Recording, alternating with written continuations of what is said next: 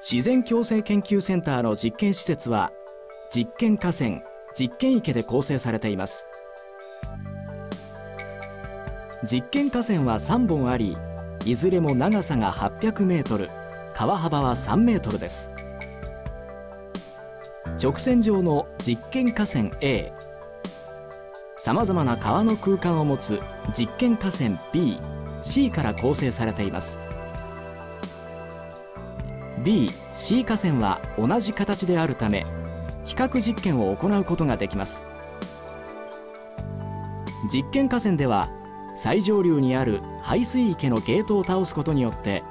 それぞれの川に洪水を起こすことができます。実験河川の水は新境川から自然に流れ込む水を利用しています。